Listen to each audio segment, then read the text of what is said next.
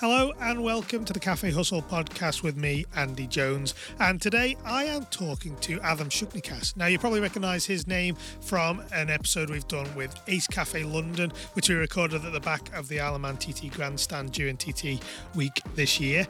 And through that conversation, I found out that Atham actually owns his own hospitality business, which is called the Cafe Bar, located in Preston, which is in the north of England. Uh, so we, yeah, we decided that we were going to jump onto the mic again and have a chat around how he runs his business and some of the challenges that they have faced. So we recorded this again at the back of the grandstand, and we touched on a lot of the impact that Brexit has had on his business. It's a, a, Greek restaurant, so they really have a lot of a lot of people from, or they did have a lot of people from Europe looking to work at their business. And obviously, Brexit has cut off that supply of labour, which is the same for a lot of the, the hospitality industry across the UK. Brexit had a big impact, but then the pandemic as well has also had a knock on with people moving on to new jobs and finding that they they fit their lifestyle better so they aren't returning back to the hospitality industry. So we're going to be talking about why Atham sees the cafe bar as being quote unquote owned by the employees that work in it. We're also going to touch on the challenges that Brexit, as I said, have brought to his business. But we're also going to look at how Atham deals with reviews for the cafe bar and the impact that, that can have on the people that are involved and work in the businesses. So we're going to jump into all this and so much more when we get back from thanking our sponsors. Is training new staff members costing you huge amounts of money and only achieving inconsistent results at best? Trainual, with its easy to use platform, can significantly reduce your training costs whilst increasing consistency across your entire business through recording and documenting your repeatable tasks all in one place. Visit trainual.com and use promo code Cafe Hustle for a seven day free trial and 10% off your first 12 months. So, Atham, thank you very much for joining me on the Cafe Hustle podcast. I know we've spoken on another episode, which I'll link in the show notes. But we're going to talk about your hospitality business now and what you, how you're involved with the hospitality industry. So just tell us a bit about you and tell us a bit about your business. Hey, thanks for having me, Andy. Nice talking to you as always. Um, so my name is Atham Chuknikas. I'm half Greek, half English. Um, and I currently own a restaurant previously owned by my father in the north of England in a city called Preston. So, what's the theme around the restaurant? So our, our, whole ethos is that holiday feeling. I feel we've got something very special in uh, Preston. We have a beautiful courtyard. It's a real sun trap.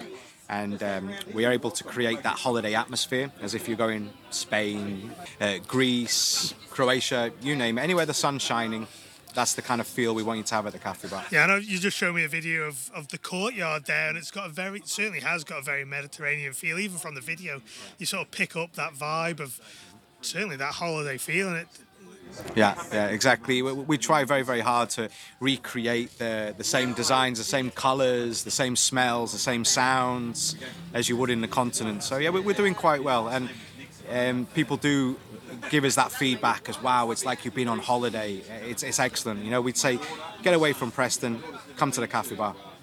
I know we start every episode with our mission and purpose of the person that we're chatting to, and I think really get the feel that that is your mission and your your vision for the place. That, that's the main thing. But ultimately, we want to make the customers happy. That that's what I'm and we are there for. We want to create safe, fun, tasty environment. Um, but also, it also goes with um, the employees. I, I feel my mission is also to create a safe, nice, fun work environment for them. Yeah, which is really important because at the end of the day, we can't do what we do without having oh, happy staff that are safe. And people on the audience of the podcast will know that's what I talk about a lot. It's all about looking after your your staff and your the people that you have employed under mm-hmm. you. Exactly, exactly. It's a huge part of my job. So mainly it's the customers, but if you're not looking after the staff, who the employees who are looking after the customers, you, you're going to, you're saying yourself to shoot yourself in the foot. You're not going to go anywhere. You're not going to go anywhere. Now, hospitality businesses have been hammered. Really, is the last is the word to use That's over the last word, yeah. last two years. But the pandemic. Just talk through what happened how did you experience the, the pandemic when we were told to, to close? We went literally one day to the next.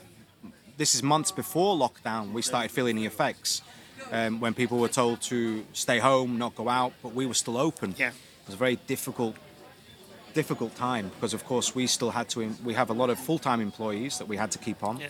Unfortunately, we had to let some of the part-timers go.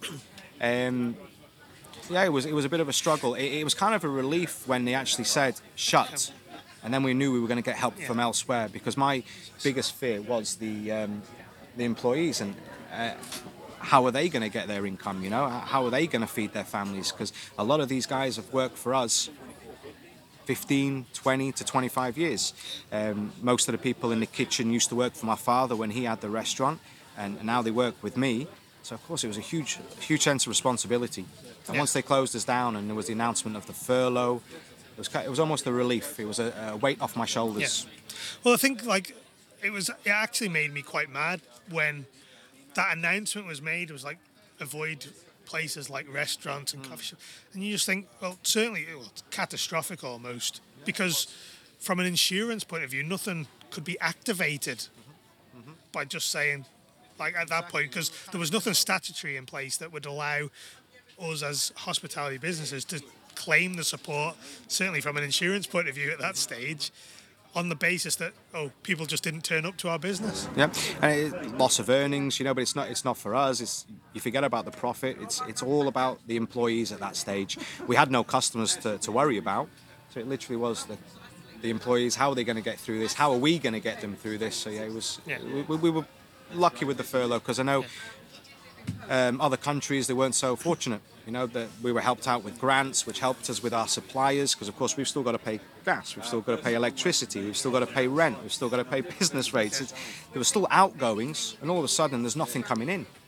Yes, it was. so how did you how did you cope with that is there anything you did in the near term short term that allowed you to cope with that better luckily we, we are a quite a successful restaurant um, my um, key to success i find in, in most restaurants is location location location.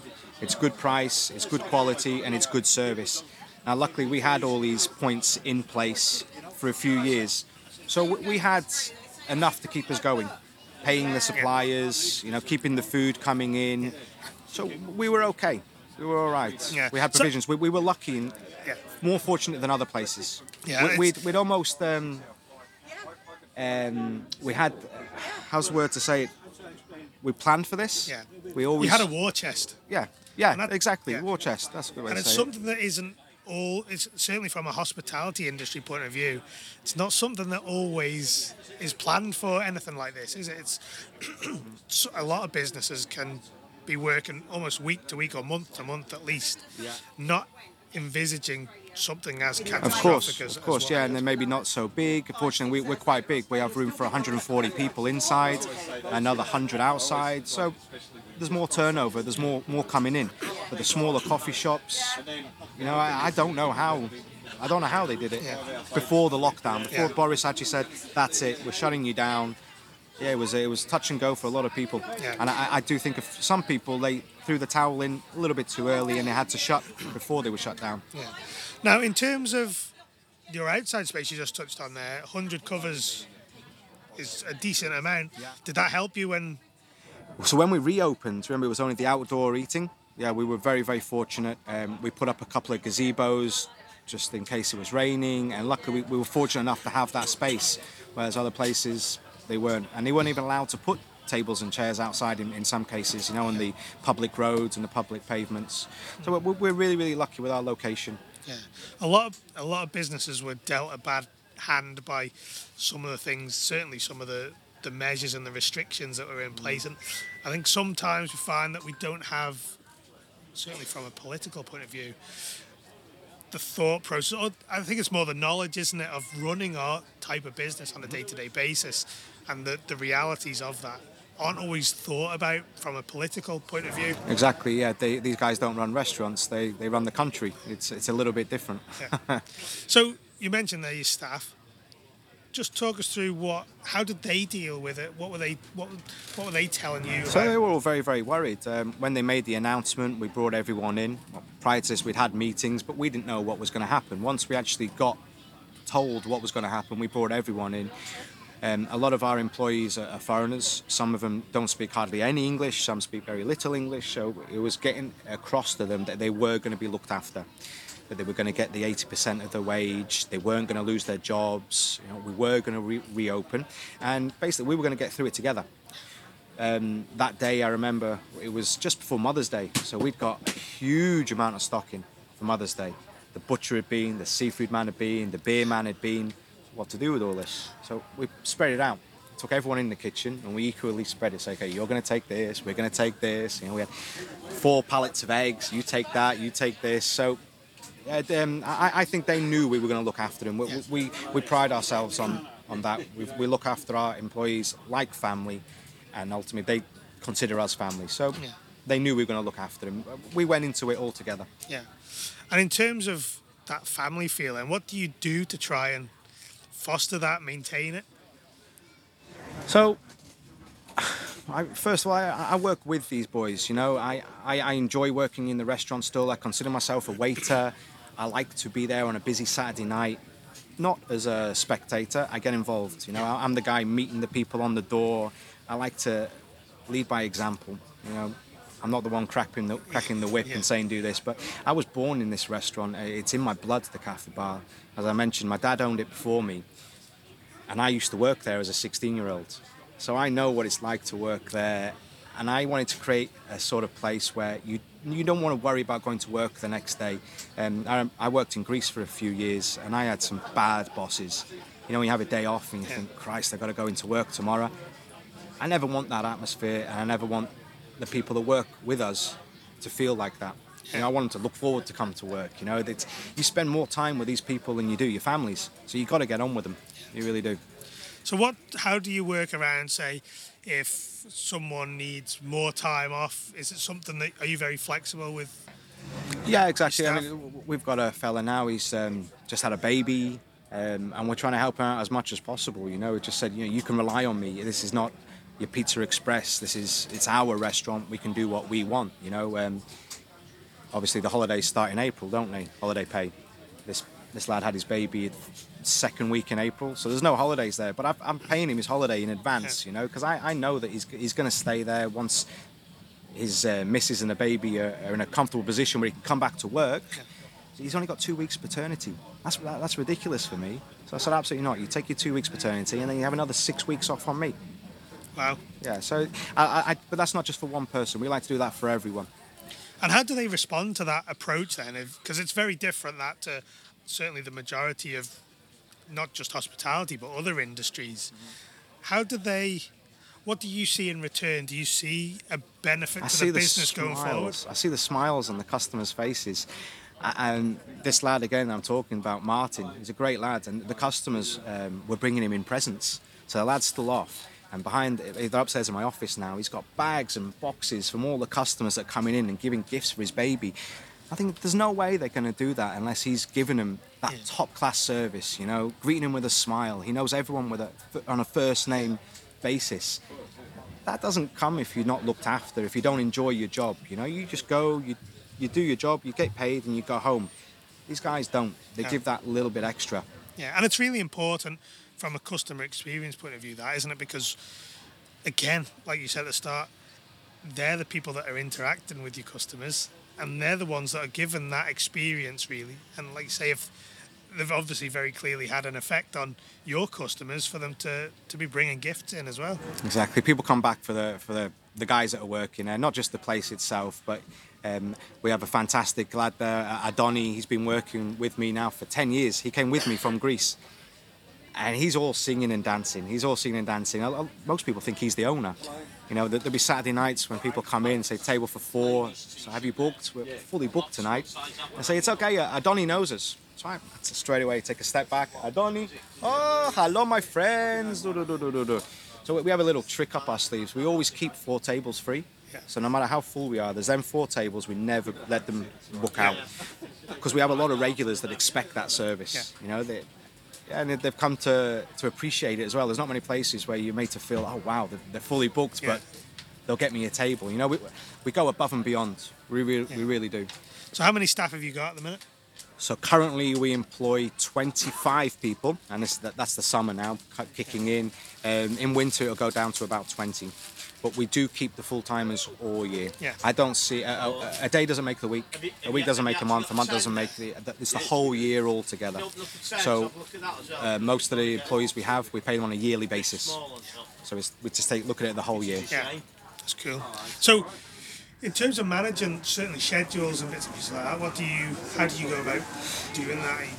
So back in the day, um, when I was learning um, to become more of a manager, more of an owner, and get out of that waiter uh, frame of mind, was quite difficult, you know, to, to juggle all this. But um, I've been very fortunate to have a fantastic friend and uh, general manager. Um, his name's Mateusz Nowaski. He's a Polish lad. He used to be a helper for me in Greece and we've worked with him over the last nine years and developed him and he's doing most of that now. He, he's taken over and it's i mentioned to you the other day about the micromanaging aspect. Yeah. i've had to take a step back and let him take charge of these things you know and you got to let them make mistakes. You've got to let them uh, real, realize on a saturday night oh no i want to i've not got enough people working or on a sunday i've got too many. And yeah he's doing quite well. It's, it's, it was difficult to let go. Yeah, and let someone else start doing the rotas and let someone else start doing the ordering. But you, you really have to. Yeah. 'Cause There's so many moving parts in a restaurant. And if you concentrate in one area too much, you, you miss out on other places. And I like to be looking at the customers. That's where I like to be focused. yeah, And it's great that I can hand over the reins to someone else and let them do that. So I- I'm currently here at the TT. It's probably one of the busiest weekends we're ever going to have. yeah. Jubilee weekend, yeah. Yeah, and I'm here. And I'm here. A couple of years ago, I wouldn't have done that. And there was no way I could have done that if it wasn't for my guys in Preston, the employees. They, they are doing a fantastic job, and I trust them 100%. I don't look at the orders they make. I haven't looked at the rota. I don't know who's working. I'm just trusting them. You, you've got the people there that you know will do what's needed to be done. For all intents and purposes, it's their restaurant. It's their restaurant. They're getting paid out of it. I'm getting paid as well, but we're all eating out of that restaurant. We're all in the same boat. We're all in the same boat, and we all have the same goal.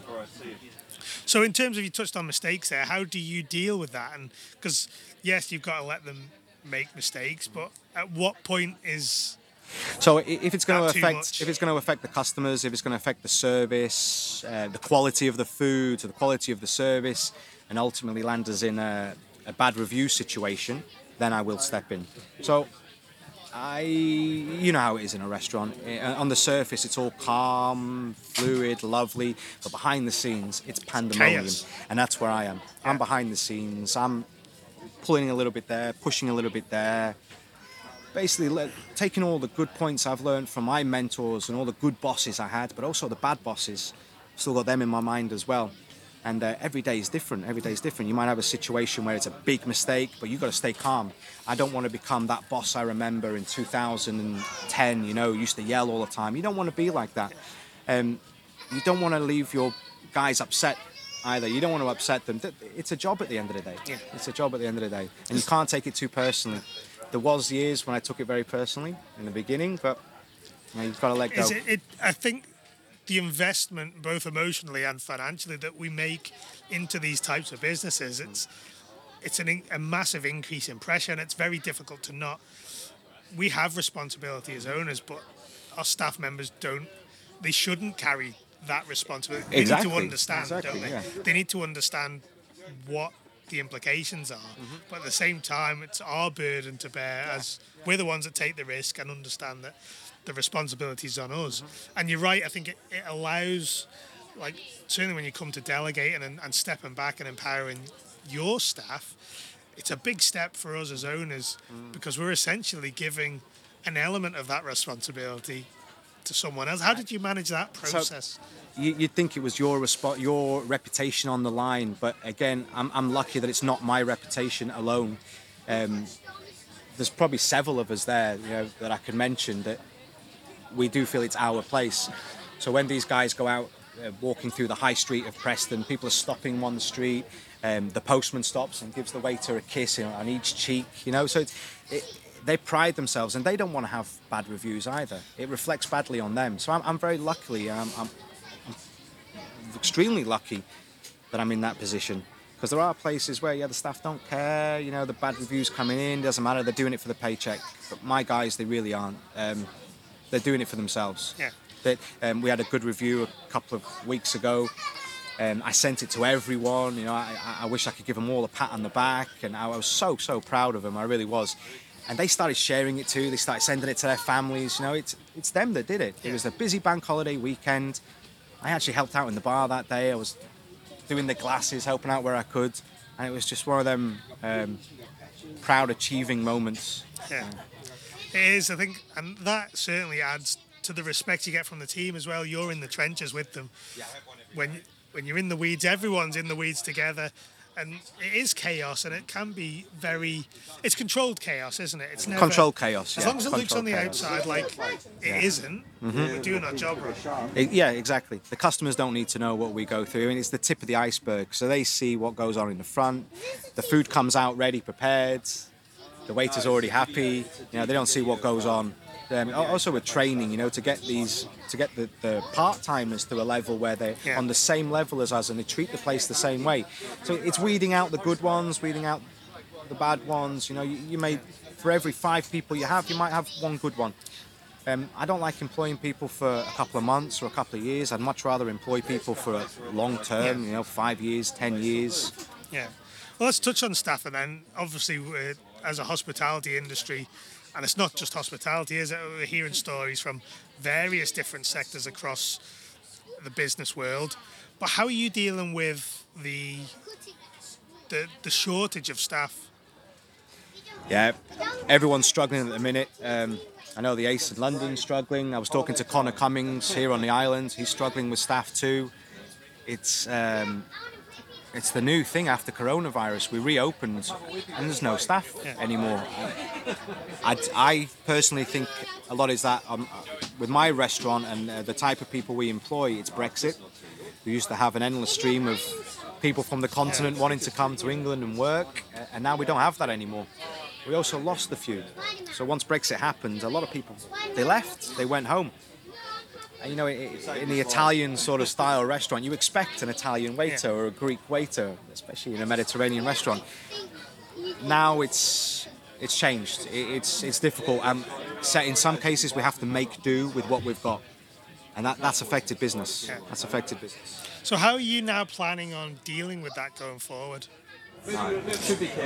So we're we're quite fortunate in Preston, where we have a, so it's a student town. We have a big university, and there's um, a big Indian community, Indian community. So the Indians I can employ because they're students.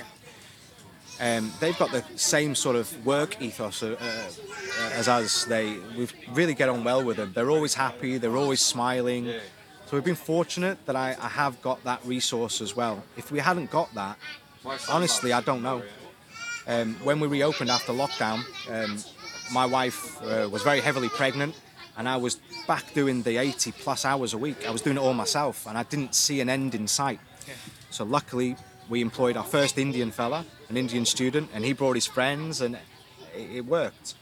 But if we didn't have them, Andy, I don't know. Yeah. I really don't know. We'd be doing it ourselves. Yeah. There's been there was days when I called in my mum. Mum, I need someone. Come in. Granddad, come in. My granddad was coming in and helping me put glasses in the dishwasher. You know, and I thought, can't carry on like Yeah. this. I didn't see uh, an end. Didn't see an end to it, and I've got no solution. In the past, I used to be able to message people I've worked with before in Finland, uh, anywhere in the world. I could have brought them over. Also, anywhere in Europe. Now I've not got that option. Yeah, it does really cut us off, and I think the pandemic has only added to that issue. We've had, yeah, I think it's a huge number of people have been taken out of the workforce by Brexit, but then I think hospitality workers have been in a position where they had to find other work. They've maybe found work that they can do Monday to Ah, Friday. yes. Yeah, yeah, nine and they didn't five, come they back. Have their weekends, they have their evenings, Yeah. and they're not coming back. But I think there's now. I think we need to have a push as an industry to change how we, as businesses, interact with our employees from that point of view, and see if there's ways around making it a bit more of a balance for them and attracting them back. I, I'd forgotten about that. You know, uh, that a lot of people they did get jobs. Uh, I remember two or three blokes now they went to work um, uh, fruit picking or uh, delivery drivers, and yeah, they realised, wow, Yeah. I don't have to work weekends. I don't have to work Christmas. I don't have to work bank holidays. I forgot all about that. Yeah, so you're right. We we do need to spruce up the uh, catering industry a bit. And one way I think is wrong. It's it's called not calling it skilled labour. So in my opinion, a chef, that's a bloody skilled labour. You know, he's had to. Even if he's not studied, he's learned. He's got the experience in the kitchens growing up, and for me, that's a skilled job. Same as a waiter, uh, the guy making the cocktails behind the bar. It's all skilled. So when you say that that's not skilled, straight away, you know, it's it's the meaning in a way. It's Yeah. the meaning.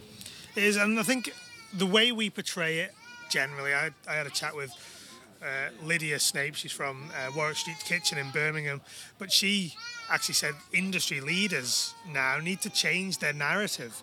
We're now in a case where they're saying, "Oh, hospitality, it's awful," and we need to be now saying. It's not awful. It's it's a great because it is a great place to work. You think the amount of people that you interact with on a day-to-day basis, and the characters that you get to to speak to and learn about their lives Yeah. It's an amazing place to be and the more we can do that to portray it like that the better it is going to be for all of us Exactly. It's the other side of the bar. The other side of the bar, as I say. So I, I'd much prefer being on this side of the bar, you know, where, where all the action happens and you get to see all the smiley faces. But no, but you're absolutely right that something needs to be done to, um, I don't know, inject some uh, glamour back into it. You know, I remember the, my, my mentors were all proud men. You know, cut their fingernails before every shift. They'd have the bottle opener. They'd have their pen. Everything was ready.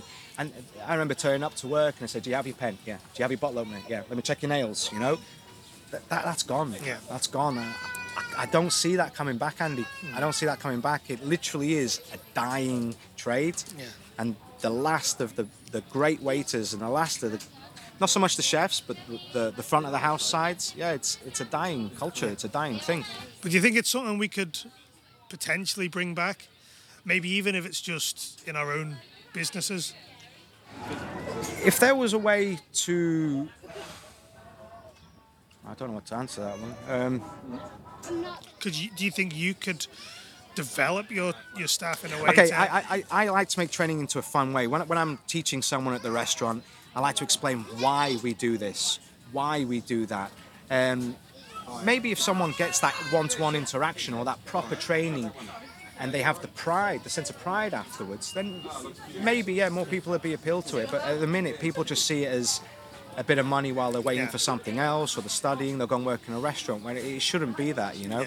Um, also, you know, when I go to a restaurant, the people handling my food, I like them to be professionals too, you know, especially in the kitchen. Yeah. Because you, you literally got people's lives in your hands. So Yeah, but like you said, I think having that pride in the job and and the extent that it comes to, it comes from that purpose that they that those those people have themselves, isn't it? They're not just say, oh, it's a stopgap, and which a lot of people that's hospitality fills that void in terms of the workforce. But it's having those people that are so passionate that they their appearance, everything is top notch. Again comes back to the customer experience again. It all adds to that and they want to be in, in a position of providing that. Mm-hmm. And certainly when you say about skilled labor that's really you imagine just bringing anyone off the street to do the jobs that anyone from if it's just a server on the tail or someone who's bussing food out from from the kitchen out there's skills and experience that come together to make those people exactly, yeah. competent in their jobs. You couldn't just bring anyone in to do it. Exactly. I mean, I suppose anyone could serve a pizza, take it off the pass, and put it on a table. But to do it with style, to do it with a smile on your face, it's it's a different story. And to do that, you've got to want to do it. Um, I, I go into restaurants where I, I can see that the waiter doesn't want to be there. You can see the chef doesn't want to be there. And straight away, it's a negative attitude. I don't eat out very much because of that. You know, in Europe, um, back in Greece, I'm out every night Yeah. because you have them people that they love it. It's their job. Um, but here, yeah, it's, it's a real shame. And I, so again, I'm so fortunate that I've still got that feel at my restaurant, at our restaurant. Yeah. Yeah. Now, inflation. Let's touch on that because that's a real issue at the minute, isn't it? We're not only are we short on staff and the issues that the pandemic's caused, which may well come into this, but costs are going up across the board. How are you guys adapting to that? So we just brought out um, our new menu. So we've just finished with the COVID menu. Originally, it was a COVID menu because we were struggling to get deliveries, and then it became an issue of well, we our suppliers couldn't even get the products we, we required. Um, a lot of that's Brexit. Uh, a lot of it's on the war, the war in Ukraine. You know, it's affected the oil prices. So we brought out the menu the right time and the wrong time. So we had a, difficult question. So we put the prices up now, or should we put the prices up later? So for the time being, we've absorbed the increase.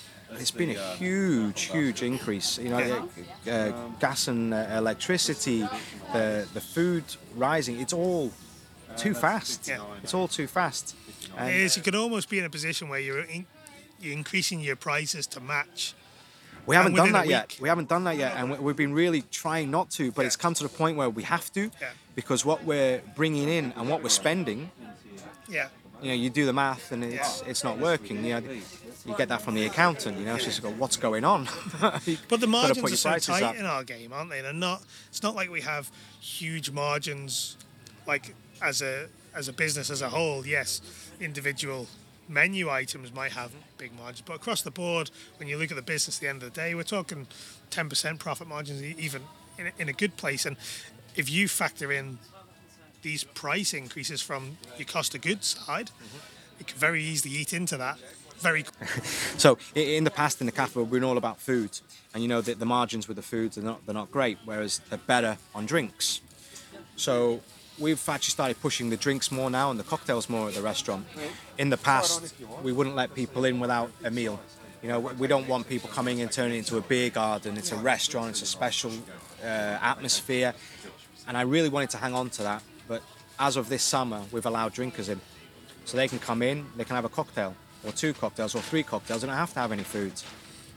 And you actually need less staff, less resources, and you make more money Yeah. that way.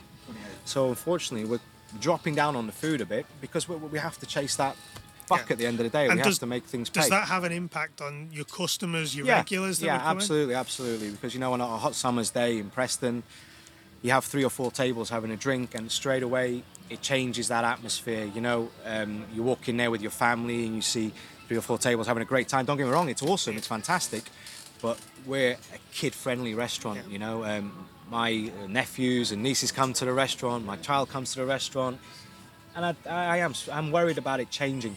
I'm worried about it changing, but I have to. We have to because ultimately we have to pay. Yeah. We've got all them outgoings, and there's nothing coming in really. Yeah. With the the price increase as well, so we have to start focusing on drinks more. Yeah, it's something I say to a lot of people, and because things are changing so fast at the minute, we have to be prepared to change with them, and and whether that means we go away slightly from what our core offer is, or you know the atmosphere, like you say. The important thing is that that business survives in the first instance, because without that, the regulars won't have anywhere to go. But two, if that is allowing your staff to keep feeding their families, because that's another thing we have to Exactly, remember. It's Exactly. yeah. It's not, not, only just, us. It's just employees. It's also Yeah. their families too. They've got children too that rely on you. Ultimately, it's it's a huge responsibility. It is. It's a it's a big burden to bear. But yeah. yeah. Now you've just done a refurb. Yeah, we have. We just closed for two weeks. Two weeks in January. Uh, it was a hundred thousand pound refurb. We knocked down the front wall and we put in big bifold doors. We put um, fans inside the restaurant because I think this could be a thing of the future. Pandemics, so we want to make the place open and breathe more. Uh, new equipment in the kitchen, upgrading everything, safer. You know, things wear and tear. You need to spruce up the place. We like to do that every five years, but this this was a big one. This Yeah. was a big one. Yeah. Now, what were some of the learning points from that process? Were there anything that you would do differently? With, with the refurb. Yeah, in terms of whether that's with contractors or Well, we did it all ourselves. Yeah. So um, when we closed on New Year's Day, um, the guys that worked with us, they knew they could either take their holidays or they become builders for the next two Yeah. weeks. and you know, some of them that have their families and they've been working hard all Christmas, they chose to take their holidays Yeah. then, their two weeks holiday.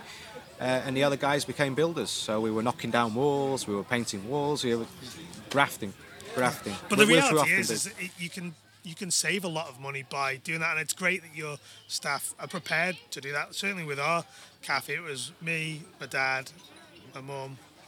It's basically just drag all the family in, Steph included, and we all muscled in to do the refurb. And we completely refurbed our whole cafe. I think it cost us. It wasn't a huge space, and we had 50 covers, but it was essentially we did it for less than five thousand pounds, and Imagine the if reality you of it, it the other way around. to go out. But that's us from an entrepreneurial point of view. You've got to think like that. You have to think, how can we do this? How can we be resourceful enough to actually bring the end product, the vision, to life without actually having the money to realistically do it? Exactly, exactly, and it, we were very. It was great as well that the staff wanted to come to work, um, and they still got paid at the end of the day. Everyone's still getting paid. Yep. So you mentioned reviews before, and, and obviously it's great when we get good reviews. But how do you deal with less good ones, or bad reviews, if if there is any? How do you deal with them? I I stopped reading reviews, good or bad, um, about seven years ago. Um, back when I took over the restaurant, you know, I was um, more. I don't know what's the word. I wanted to be in control of everything. I wanted to know what was going on in the restaurant, so I'd read every single review. And unfortunately, Andy, it took me to a very dark place. It um, actually made me quite sick.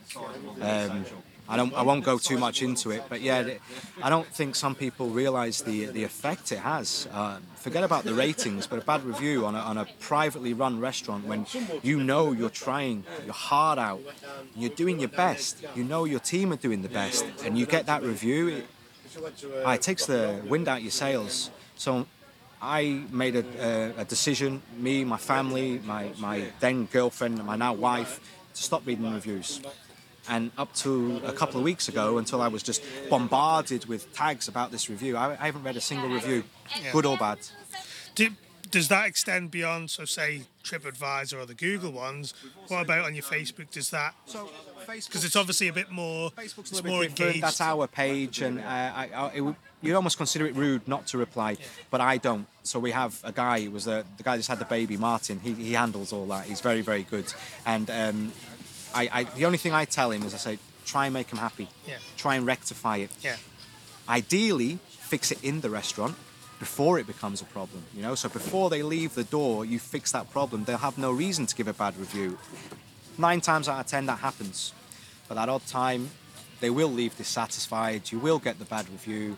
I used to have employees back in the past. They used to screenshot them and send them to me, even. You know, and I'm like, "Well, why are you doing this? And now they're actually told. The, the managers tell them, say, you know, the boss doesn't read the reviews, so don't ever send it to him, good or bad. Yeah. Good or bad. I think that they serve a purpose in that, and certainly when they're genuine, because I think there's a lot of interviews out, or sorry, a lot of reviews out there that can be either very one-sided, don't actually reflect the true situation, which is something I've experienced in the past, and it's it's getting that balance between calling that out as well, because there's a reputational element, isn't it? But at the same time, and I completely understand where you're coming from because it's the same with me. It can really pull you down when you see no one realizes how hard we're do we're working every week, and no matter as, as yes, there's some owners who are completely detached from their business, but the majority of business owners out there in the hospitality space are involved and are working so hard on their businesses day in day out, whether that's operationally or on the company or the business generally. It's not like we're sitting back and just reaping. Exactly. We're not just sitting back and, And- counting the money. Yeah, it's and- not and like that, at all. Those reviews can be tough, but they can be very useful as well. If It's it a gives- learning, yeah. yes, exactly. And we do use the ones from Facebook. I'm, I, again, I've taken a step back from that. Um, I'm very fortunate. My brother's working with us now in the kitchen, and he takes that off me because they. I'm quite sensitive, you know. I, I, I come from a rugby background, so I pride myself on you know, rough and ready. But when it comes to something that you work so hard for, and you know that the guys worked hard for too, and it's out of your control. You know, it's it, it affects you differently. It really does, and you become sensitive. You know, uh, this review I got sent a couple of weeks ago. When I read it, I was so scared, so scared. Starting off, and I'm reading it, reading it, and I got to one paragraph. I showed you just before we started talking, and the the food critic wrote, "I walk in, and everybody is bloody smiling. You know, what's going on?" And that for me was just amazing, and I, I kind of think. Wow, I wouldn't mind reading more good Yeah. reviews, you know, but It's always nice to get that sort of that Bit of feedback, and it shows that, yeah. that what you're doing is working. And was wonderful, yeah. Uh, like I said, everyone started sharing it, sending it to everyone. It, it was great, it really was, it really was. But I don't think I'll ever go back to checking TripAdvisor out once every so often Yeah. and, and making sure everything's okay. I'm going to leave that for other people that they have maybe less to deal with. Because when you've got everything to deal with, that you know, it's just the nail in Makes the coffin. sense. Stress is a killer. Yeah. I've only I'm turning 40 this year. And I don't want to have a heart attack. You know, I want to live for a long time. So Yeah, but again, mental health in in our line of work is, is something that's coming to the fore now, mm. and the conversation certainly I have a lot of conversations around what we're doing as an industry around mental health, and it's it's becoming more of an acceptable subject to talk about, and for for owners as well, because I think a lot of people certainly who have never owned a business just think, oh yeah, they're taking everything that goes through the tail, and you know, not realizing the actual the balancing act that we have to go through exactly. to keep the business afloat, and and even then, what is left for us as owners that we take as a salary or as a dividend is not a huge amount of money. It, it- when you consider that you're on literally on a knife edge, you're on a tightrope. Anything that goes wrong in that restaurant, you know, I, I've been in the restaurant before when someone's fallen off the chair. Oh my god, I'm gonna get sued and this and that. And you straight away, you've got that on your shoulders. Yeah. It's so much, so much. But if it was easy, I guess everyone would do it. Yeah. You know, and um, I think it's a testament to my family business that we're doing something right, that we can go through all that stress and the customers are still bloody smiling Yeah. and the staff are still bloody smiling. You know, so yeah, yeah, it No, it might- it's- maybe it's worth all the stress. Who knows? You know. Well, when you get those sort of reviews, like certainly from my point of view, and the day to day, and this is where I always got the pleasure and the the the purpose of running is seeing the smiling faces in the restaurant or in the cafe every single day, and seeing that that experience is that your you've, your vision. Of that experience is actually living itself out in front of you. So that's certainly, like you say, That's when it makes it all really- worthwhile. Absolutely. That's when it all worthwhile. And you're like, you know what? Beats working in a post Yeah. office. Beats the old nine till five, Yeah, doesn't it? absolutely, yeah. Yeah, I wouldn't have it any other way. Actually, you know, born and bred in catering, always will be. Yeah. Listen, thank you so much for opening up about the things that you've gone through in your business, and it's really, it's really nice to see. And again, it's another viewpoint on how people are running their business. And thank you for your time. Oh, thanks for talking to me, Andy. Cheers. Nice to meet you, mate.